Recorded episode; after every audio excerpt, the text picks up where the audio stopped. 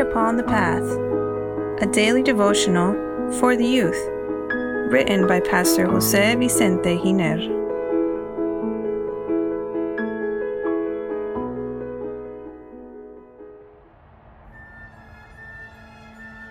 August 7. Respect the commitment.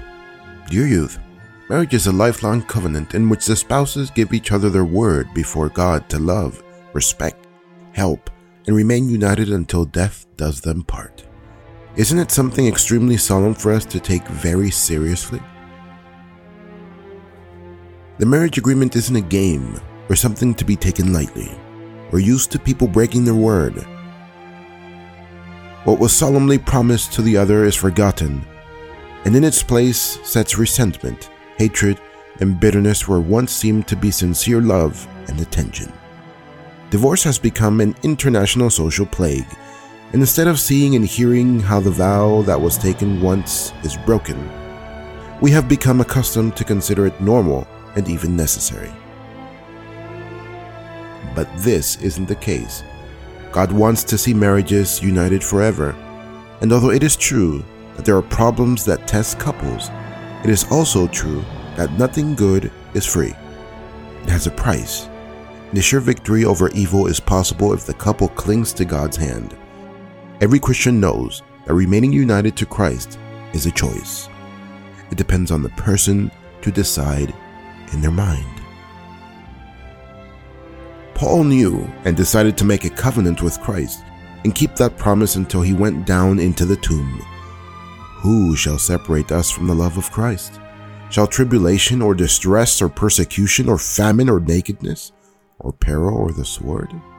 As it is written, For your sake we are killed all day long. We are accounted as sheep for the slaughter.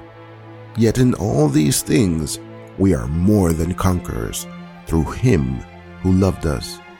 For I am persuaded that neither death, nor life, nor angels, nor principalities, nor powers, nor things present, nor things to come, nor height, nor depth, nor any created thing shall be able to separate us from the love of God, which is in Christ Jesus our Lord.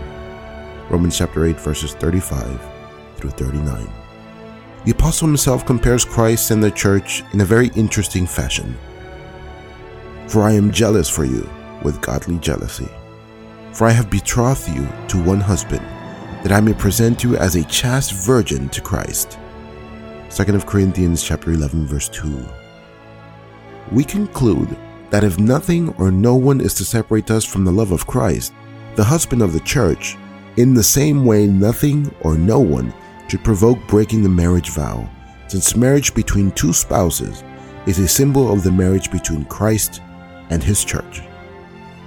Committed Christians respect the marriage vows, men and women that make prayer their priority, that study and reflect on the Word of God, that testify of their faith. Spouses that are united to Christ will make a daily effort to respect their marriage vows and love the other person as Christ loved each one of us. Dear youth, may the Lord bless you and have a happy day.